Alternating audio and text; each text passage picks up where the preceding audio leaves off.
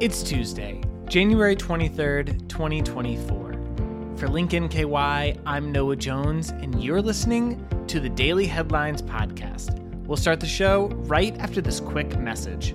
I get it, not everyone experiences a story the same way, and that's why the Inside Link podcast was created.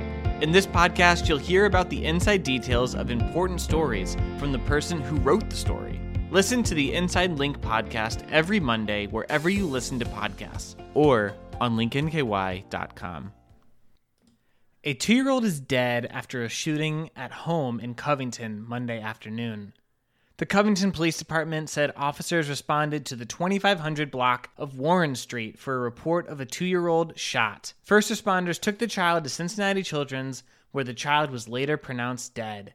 Police said they do not believe there is a threat to the public. No additional information has been released at this time. LINK nky will update the story when more information is available. Dozens gathered in Covington to remember a woman shot and killed three weeks ago. Friends hosted a benefit for 25 year old Kiera Lane to raise money for her family, including two young children. Lane was shot multiple times on West 34th Street in Latonia.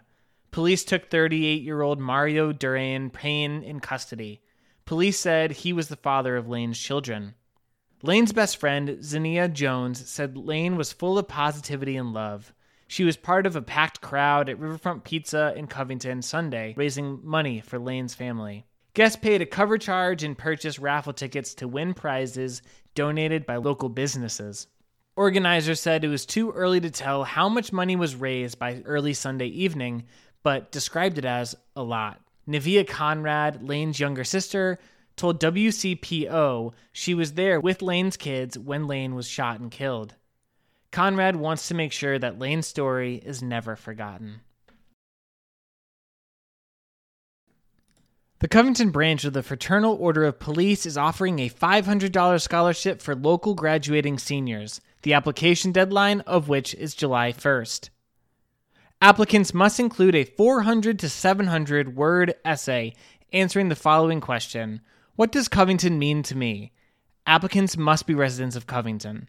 Learn more at the City of Covington's website. That's going to wrap things up for us today, Tuesday, January 23rd, 2024. For LINK nky, I'm Noah Jones, and I'll talk to you tomorrow. Thanks for listening.